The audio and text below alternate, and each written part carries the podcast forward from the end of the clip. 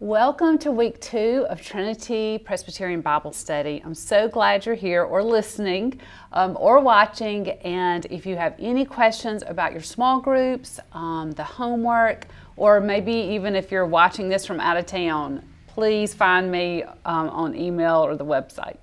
Um, but let's get to it. Let's get to lesson two, which is titled The House That Jesus Built. And one of the things I love about Hebrews is the writer really pulls from Old Testament. Um, these listeners of his original audience were very familiar with their Old Testament. They were Jews, um, they had become Christians, but they were very familiar with all the practices established in the Old Testament. So that's why you see a lot of the writer uh, quoting scripture, quoting Old Testament. And just as an aside, I think this encourages us all never to think just the New Testament is the Bible, but that this New Testament writer really based what he was doing and writing and telling them on the what he saw in the Old Testament and what happened and what God told his people, and it's really one continuous story. So we're going to continue that um, theme by looking uh, last week we saw how Jesus was better than the angels, even though he was fully man and could understand us. He was also God. And so this week we're moving into comparing um, our faith to what the Israelites in under Moses uh, did. And so that's where we're going this week. So let me pray. Lord, please give me just space in my brain to communicate. There are so many things going on in this lesson, and I ask that we would understand your word and that you would bless it to us so that it's not just head knowledge, but helps us in our present day. In Jesus' name, amen. Okay, well, let's start off by reading part of Hebrews 3. We will study Hebrews 3 through 4:13, but I'll read it in chunks as we go through it. So let's start with verse 1. Therefore, holy brothers, you who share in a heavenly calling, consider Jesus, the apostle and high priest of our confession, who was faithful to him who appointed him, just as Moses also was faithful in all God's house. For Jesus has been counted worthy of more glory than Moses, as much more glory as the builder of a house has more honor than the house itself. For every house is built by someone, but the builder of all things is God. Now Moses was faithful in all God's house as a servant to testify to the things that were to be spoken later. But Christ is faithful over God's house as a son. And we are his house, if indeed we hold fast our confidence and our boasting in our hope. Okay, so let's jump into this. First of all, we see Jesus referred to as an apostle, which is which is an unusual title for him, but it makes perfect sense. If you read John 5:30, you see the Father sent Jesus. He is an apostle meaning he was sent by God to us. He's also a high priest, and this original audience would have totally understood, probably more than we do, what it meant to be a high priest. And this is what Jesus is to them and to us. Um, if you look back at the high priest in the Old Testament, he represented the people to God as he gave sacrifices um, on their behalf. He interceded for them. Um, he, he taught them. Um, and this is what this is what the people need to hear that Jesus himself is interceding for them and he is a sacrifice. But then it talks about how Jesus built this house and it refers to Moses and how he was also part of this house building effort. But he's better than Moses was. Jesus is better. In verses 2 through 6, we see these ideas pulled out. And really, if you look at the life of Moses and look back, say at Exodus and Numbers and Deuteronomy, you can see all of this kind of lived out on paper. Um, we see that while Moses was a very faithful servant, while he was a very much an apostle himself, because he was sent by God to teach them and to lead them that Jesus was better. Jesus was the final. If Moses provided a snapshot of that sonogram, the baby is Jesus. Um, one time, uh, my I was there. Uh, someone visited my childhood home and asked my parents, "Is this a Jack DeSalle house?" Well, what is what does she mean by that? What the visitor recognized the house to reflect what she knew about this architect. Much the same way, God, Jesus, is the architect. but maybe this person didn't that saw the house they really didn't say who was your contractor who was the guy that took the plans and started telling the people where to put stuff? No they were asking about the planner the the one that had the big picture the one that was really responsible for building this house. That's jesus that's god. Moses was like a contractor. He was doing what he was told. Um, he was important. Moses was so important, but Jesus is more so. Um, King David in 1 Chronicles 17 11 through 12 hears God talk about how one day his son, his seed, was going to build a house. And he, God was going to establish him forever. You remember, David wanted to build a house for God. He wanted to to, to show God how much he loved him and give him honor. I mean, he had a, a, a palace, and surely God needed to move out of a tent. And David had been told, No, you can't. You've got too much blood on your hands. Your son uh, Solomon will. But this goes further than Solomon. This goes to Jesus, his seed, that one day he will establish this house forever. So this is all pulling together, just like the just all of the Old Testament is pointing in some way to what is coming in Jesus. And this writer is pulling it all together. You know, Numbers 12 7 says that Moses was such a faithful servant.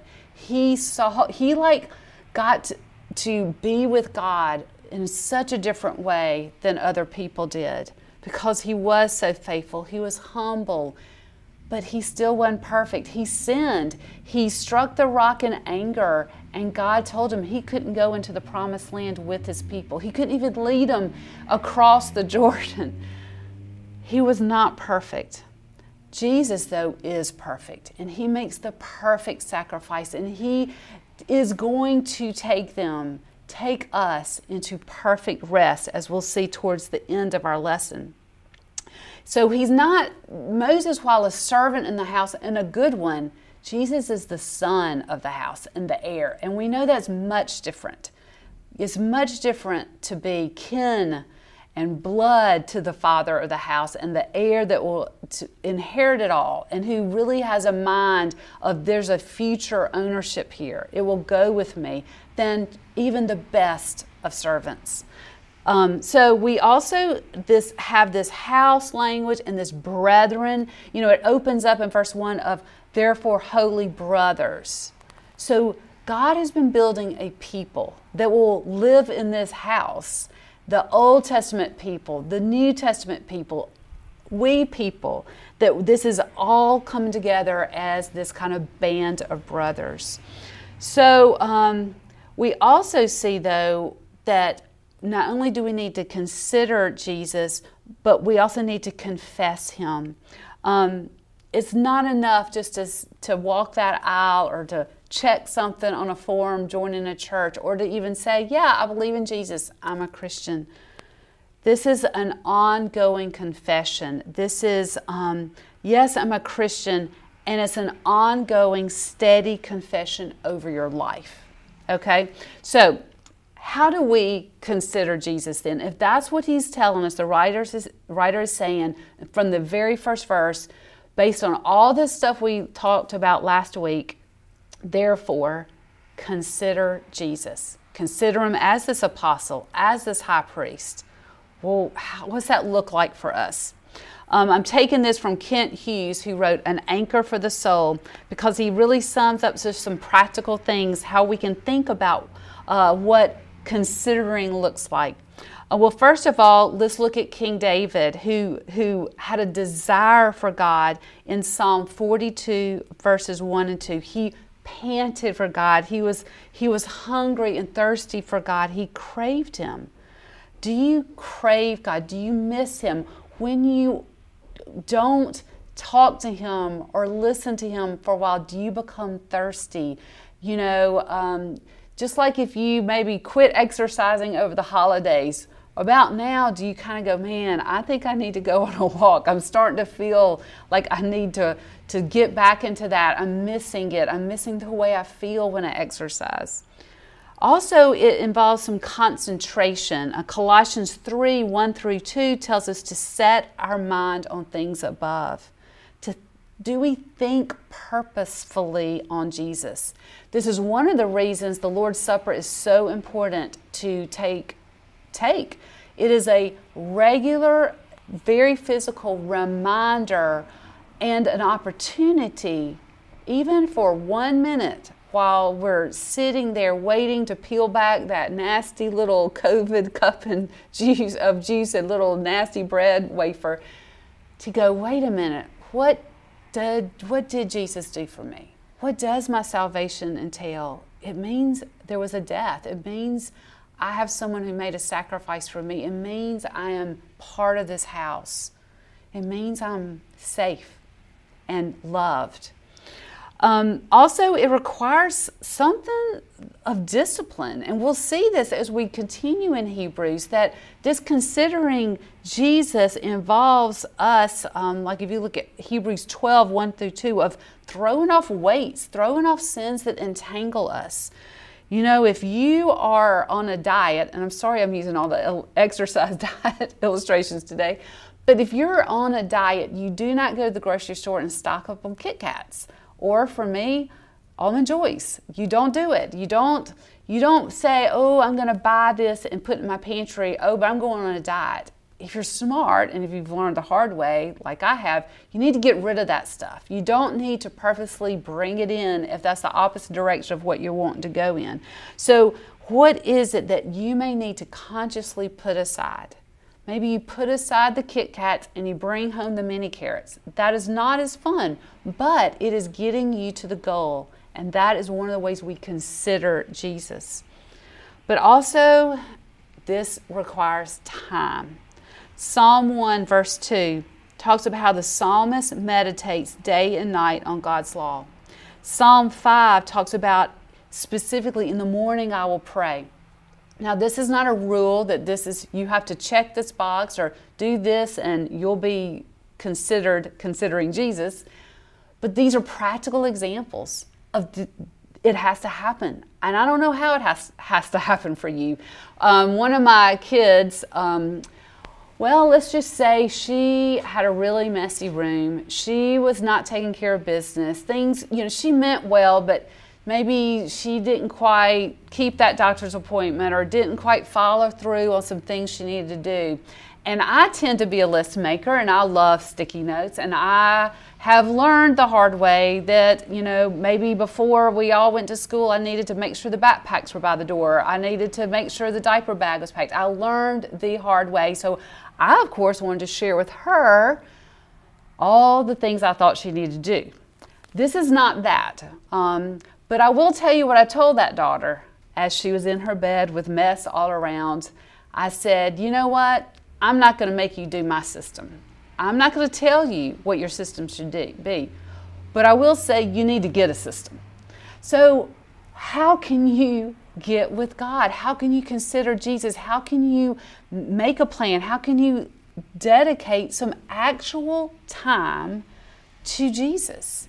Now, look, I'm saying this from a position of having five kids. I know many of us are moms of small children, and I get that. And sometimes my time with God was when I'm at the changing table, changing a diaper, that's when I meditate on a certain verse, or that's when I pray, or that's when I think about Jesus. I am talking something is better than nothing. And this is not a guilt trip. This is not, now you got to do this in a New Year's resolution. Because frankly, that does not work for me, so I'm assuming it does not work for you. But find your system, find what works for you. Um, you know, if you love to do certain things, it tends to get done. And I know you may not naturally love this, or you may be intimidated by an idea of spending time with God, or a reading plan, or a prayer plan, or anything. We have so many plans or tools to help you. Sometimes it's just going to someone in your type of position, like if they have little kids, or say they have teenagers where you are so exhausted and driving them around to practices, you, you're like, what plan? I'm just trying to survive plan. Ask them what's worked for them. Um, because at some point, this needs to become a reality. This can't be, oh, next season of life, or, oh, I can't do that because. God works miracles. God is the worker, He is the miracle worker of taking the smallest and making it huge. Think about how He turned loaves and fish, a little bitty knapsack lunch, a, a little boy's lunch of a poor lunch at that into feeding 5,000. Think about how he took the widow's flour and oil, one serving left to provide for them. I mean, God delights in using the smallest things to just reap huge benefits. So let that encourage you. Um, the writer continues by comparing the people of God, though, to more of the same in Moses' day. And he's writing to them and to us to show us that we face a similar choice that they did in the wilderness. Remember, they left Egypt and they wandered for 40 years before they entered the promised land. Okay, and we're going to talk about that more in a little bit. But we want to learn, the, the writer of Hebrews is pointing us to a lesson back to this people, back to the people under Moses. Let's do better than they did. Let's learn from their mistakes. Let's look and see because you have a choice, audience, the Hebrews writer was saying, and we have a choice too. You can choose to rebel against this God, this high priest, this apostle, or you can rest in him. So let's keep on reading in uh, chapter 3, verse 7 through 19. Therefore, as the Holy Spirit says, today, if you hear his voice, do not harden your hearts as in the rebellion on the day of testing in the wilderness, where your fathers put me to the test and saw my works for forty years. Therefore, I was provoked with that generation and said, They always go astray in their heart, and they have not known my ways. As I swore in my wrath, they shall not enter my rest. Take care, brothers, lest there be any of you an evil, unbelieving heart, leading you to fall away from the living God. But exhort one another every day, as long as it is called today, that none of you may be hardened by the deceitfulness of sin. For we have come to share in Christ, if indeed we hold our original confidence firm to the end. As it is said, Today, if you hear his voice, do not harden your hearts as in the rebellion. For who for those who had heard, wait, for who were those who heard and yet rebelled? Was it not all those who left Egypt led by Moses? And with whom was he provoked for forty years? Was it not with those who sinned, whose bodies fell in the wilderness? And to whom did he swear that they would not enter his rest, but to those who were disobedient? So we see that they were unable to enter because of unbelief. Okay, here we go. We've, we've heard all these wonderful things about Jesus, and now we hear that writer. Remember what I said last week? Is that bad teacher that's really good and good for us. And you hear that pastoral heart of, hey, I don't want you to do what they did. And he re- starts referring to stuff that you may or may not know about. And so that's why I want us to uh, look back, and we're going to turn in just a second to some Old Testament passages. But first, that psalm he is quoting, if you look in the margin of your Bible, is Psalm 95. So this psalm was used in worship, but it's actually talking and referring to the same thing we're talking about in Hebrews. So what what is he talking about? Um, and this psalm also summar, uh, joins worship with loyalty. Okay, the idea of, of yes, we're worshiping, but in worshiping, we're talking about how we're loyal to God. So he refers to this time when God's people were not loyal to God. Okay, so let's kind of recap this idea of rebellion that happened under Moses. Um, you know, Meribah um, you sometimes heard, hear of Ma- Massah and Meribah. Meribah is almost shorthand in the Bible for rebellion or strife or contention.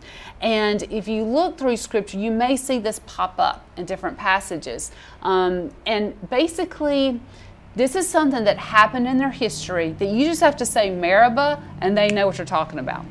And the only thing I can't think of necessarily what we did. Um, maybe people are going to refer to January 6th when there was an insurrection in the Capitol. And for years, everybody will go, oh, I know what they're talking about. Um, in some ways, we do that with other dates like remember Pearl Harbor, um, 9 11. You just have to say three numbers 9 11 or two numbers 9 and 11 and you know immediately you're on that same page with what happened that day because it's something that happened in our history that just we all knew about and it's been referred to. So Meribah is kind of like that. Um, this is a time, well, you know what, we're just going to read in Numbers. So if you have your Bible, uh, let, we're going to read Numbers 14 because let's, let's look at the history of what they're referring to. Numbers 14, 1 through 35. I'm going to jump around a little bit just because of time. So this is when uh, Moses has come out, he has led them out of Egypt. Um, they have sent uh, the spies into the promised land, and they have come back and said, um, There's a problem. These people, people are giants. We are grasshoppers. There's no way we can do this. They had 12 tribes that had spied it out. They said, Yeah, it's awesome, and there's no way. Except for two of the spies Joshua and Caleb. And they were like, no, remember, God is on our side. We can totally do this. So they are freaking out. The people of God are freaking out. Then all the congregation raised a loud cry, and people wept that night. And all the people of Israel grumbled against Moses and Aaron. The whole congregation said to them, Would that we had died in the land of Egypt, or would that we had died in this wilderness. Why is the Lord bringing us into the land to fall by the sword? Our wives and our little ones will become a prey. Would it not be better for us to go back to Egypt? And they said to one another, Let us choose a leader and go back to Egypt. Okay, notice what they're saying. They're not just say, saying, I'm scared, I need help, I need, I'm scared. They're going, We want a new leader and we want a plan to go back to Egypt, you know, where they were slaves and they're using this idea well they're, they're they probably feel it too. They're saying our wives and our babies we can't do this to them. Like we're all doomed. So we would rather go back to slavery. We, we'd rather go to the bad that we know than to the promise of good with our god. Um, and then of course Marion Moses and Aaron fell on their faces before all the assembly of the congregation of the people of Israel. And Joshua the son of Nun and Caleb the son of Jephunneh, who were among those who spied out the land, tore their clothes and said to all the congregation of the people of Israel, The land which we passed through to spy out is an exceedingly good land. If the Lord delights in us, He will bring us into this land and give it to us, a land that flows with milk and honey. Only do not rebel against the Lord. Do not fear the people of the land, for they are bread for us. Their protection is removed from them, and the Lord is with us. Do not fear them. But then, you know what? The people wanted to stone. They wanted to stone them. Okay? Then God shows up. And the Lord says to Moses, how long will this people despise me? And how long will they not believe in me in spite of all the signs that I have done them to among them? He says, How can they not trust me? This is like your child or your friend that you've given gifts to, you've protected, you've been their best friend for life. And all of a sudden they're like, I don't trust you to help me. And you're like, What? Like, are we talking to the same people? Like, why? I, have proven myself. God is saying, You saw all the plagues in Egypt. We crossed the Red Sea. I mean, are you kidding me? They because he took it personally. He took it to mean they did not trust his character and and he just is hurt. And then he responds, I will strike them with the pestilence and disinherit them, and I will make of you, Moses, a nation greater and mightier than they. And this is when we see Moses say, No. And he intercedes for them and says, No, God, your glory, your name, remember it. Don't do that. Save this people, pardon them because you're great and because you love them, because you made a covenant with them. And so the Lord does forgive them, but they have a cost. And the cost is, He says, what you feared is going to happen to you. Your children that you were so wanting to protect, they're going to inherit the promised land. But you are going to die in the desert. And except for Joshua and Caleb, everybody else of that generation wandered around and died in the, in the wilderness over the next 38 or 40 years. Okay? So, this is when we say don't be like the people who rebelled, this is what they're talking about. You see other instances of when they were at this place called Massim, can you talk, where they wanted to rebel because they didn't have water, and God and God told Moses, "Put your stick on the rock, and water will come out." God over and over and over is dealing with His people that that this don't trust Him, even after He's proven Himself over and over. And you know what? That's what's happening in this this body of believers. The writer's writing to they are they are really going do i trust this jesus? Do i trust this god? Or am i going to rebel?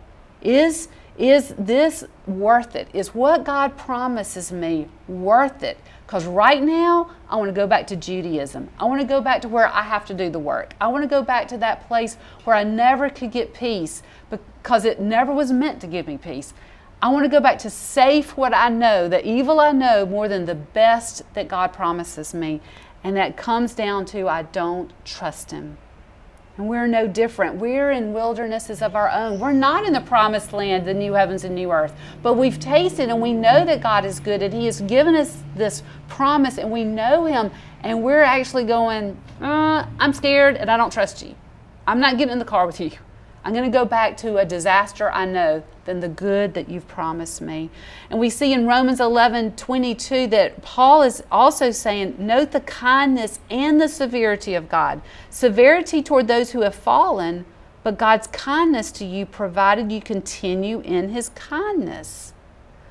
Women, we are being urged by the writer of Hebrews to continue in his kindness and not to turn back and not to rebel and to not go, I don't trust you, God, because I don't like what this looks like right now. I don't like being scared of the enemy. I don't like being in the place where I'm against the odds. And we discount how much God being on our side is all, all the power that matters. What is it that we are not believing today? What, what does our lifestyle say about what we believe about God. What are we not trusting God to do for us? What is your enemy that you're so scared of? What is it? Figure it out and look at it and say, God is bigger than you. And say it out loud if you have to. Say it to your best friend if you have to. Call me and say it to me if you need some sort of accountability or to hear it so it makes it more real to you. And how are we disobedient based on our unbeliefs? What are the Egypts you are tempted to go back to over and over? Social acceptance, work recognition, position at work, um, getting life right, maybe, um, your appearances, uh, the control you have over everything from your closet to your schedule to your health to your children their appearances, their rooms, everything that we struggle with. And is your heart getting hardened? Is this disbelief starting to build up plaque on your heart so that it is getting to be a very dangerous situation? We will see next week how dire those warnings get. But to land on a good note, the other choice is rest. So let's see in chapter 4, verses 1 through 13. Therefore, while the promise of entering his rest still stands, let us fear lest any of you should seem to have failed to reach it. For the good news came to us just as to them, but the message they heard did not benefit them, because they were not united by faith with those who listened. But we who have believed enter that rest, as he said, As I swore in my wrath, they shall not enter my rest, although his works were finished from the foundation of the world. For he has somewhere spoken of the seventh day in this way, and God rested on the seventh day from all his works. And again in this passage, he said, They shall not enter my rest. Since therefore it remains for some to enter it, and those who formerly received the good news fail to enter because of disobedience, again he appoints a certain day, today, saying through David so long afterward in the words already quoted, Today, if you hear his voice, do not harden your hearts. For if Joshua had given them rest, God would not have spoken of another day later on. So then there remains a Sabbath rest for the people of God. For whoever has entered, God, entered God's rest has also rested from his works as God rested from his. Therefore, let us strive to enter that rest, so that no one may fall by the same sort of disobedience. For the Word of God is living and active, sharper than any two edged sword, piercing to the division of soul and of spirit, of joints and of marrow, and discerning the thoughts and intentions of the heart. And no creature is hidden from His sight, but all are naked and exposed to the eyes of Him to whom we must give account. Okay, real quickly, what's this rest? The writer compares it to the rest God experienced after creation, the one we looked at last semester in Genesis. That relationship is at rest from, with God and His people. The, the idea of I'm going to enjoy my creation. That's what we were meant to do. And we're going to get that one day. And in the meantime, we start tasting that this rest. And Joshua's rest was never supposed to be the rest. It was again another sonogram snapshot of the baby that is coming. And doesn't this explain why maybe we feel restless? That even on the best days, we still go, Is this as good as it gets? In there, is there more? Is this all there is to life? If I get that promotion or get that smocked outfit or lose those pounds or marry that boy or, you know, beat cancer? Is that it? Is that it for you? Is that all there is? Thankfully, it's not, because everything we hold here will disappear. But what we have in heaven does not disappear. So, this is so encouraging. Lately, I've been discouraged just in the way everything's been happening around me, from my own sin to the world. And I have thought, this is just not going to be an easy race. this is going to be like downhill. I don't know, like, is this really as good as it gets? You know, there's a quote by Randy Alcorn I want to read. One common Christian misunderstanding today is that grace and salvation in Jesus means God has lowered his standards as compared to the Old Testament law. That's simply not true. God has raised his standards for the Christian life, but he has empowered us to live that Christian life through our relationship with Him and His indwelling Holy Spirit. His grace teaches us to say no to ungodliness. Because when He tells us to be diligent to enter that rest, that's overwhelming. But He puts in us the Holy Spirit. Yes, be diligent, obey. We are to obey. But He gives us the power to do that. We do need to get in gear, but it's not because of our works that we're going to succeed. It's because God is using our works in us to teach us, train us, and get us across that finish line. And He uses the Word of God, which is sharp and can go where I cannot go. It is living and powerful when I'm limited, weak. It's a discerner of thoughts and intents of the heart when I can play dumb or deny stuff and be blind to my own sin. And no creature is hidden from it not the boss that mistreats you, not the husband that doesn't love you, not the child that, that is mean to you, not the neighbors that leave you out, whatever it is for you, everyone, everyone from the most powerful person in the world to the least is going to be under the sight of God and have this judgment.